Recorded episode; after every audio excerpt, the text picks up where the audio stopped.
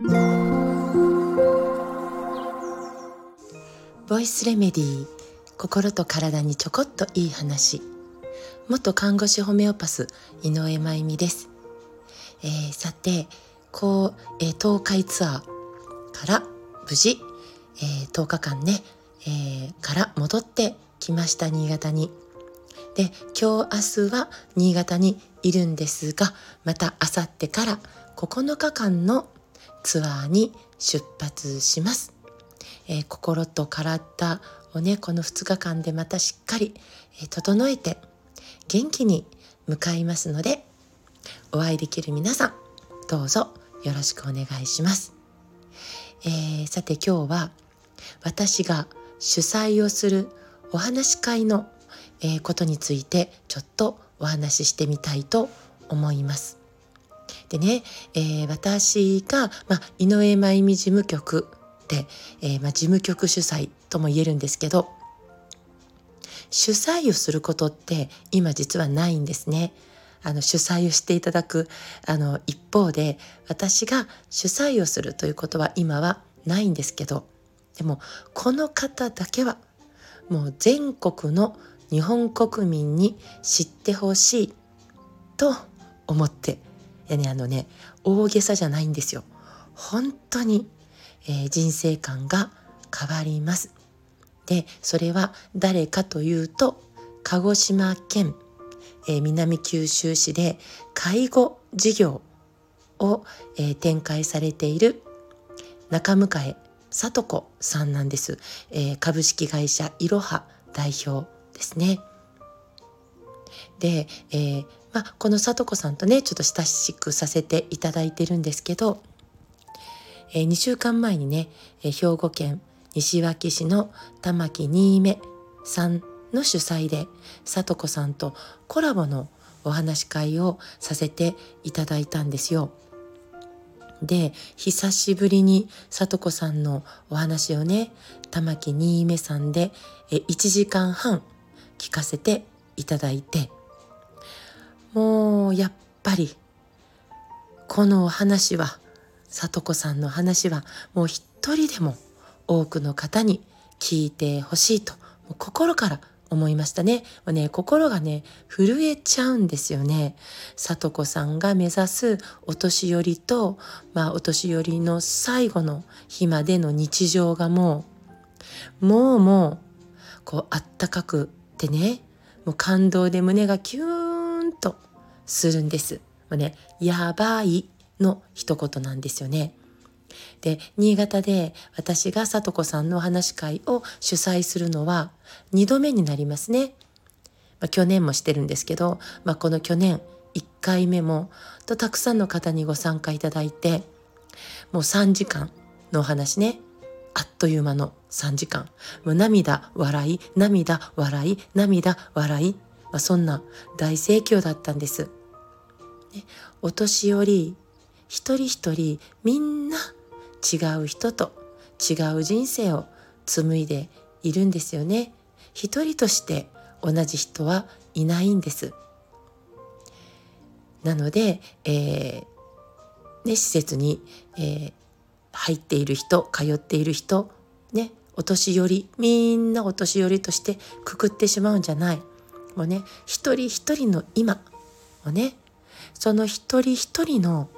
これまでの人生の物語丸ごと全部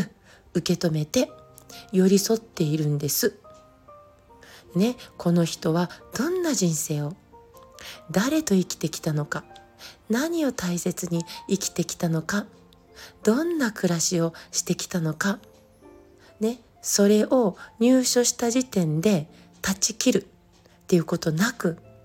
もうね、チームのみんなで引き継いで、もっともっと尊く豊かにしていく介護が日本にあったんですよ。もうすごいの。もうね、感動でしかないんです。そしてね、さとこさんのお話を聞いたらね、ああ、私もこの地域にこういう未来が欲しいってこれ、ね、声を出す勇気が湧いてくるんです。で実際にえ、里子さんの話を聞いてねこのいろはのような施設を作りたいって新しい施設がいくつかもうすでに、え、誕生してるんですよ。まあ、里子さんの、まあ、指導というか応援をね受けながらこれってすごいことだと思うんです。これからね家族が老いていきますよね。そして自分も老いていきますよね。でねあるあるなんですけど老いていく親を、ね、とても愛しているのに施設に入れるということに、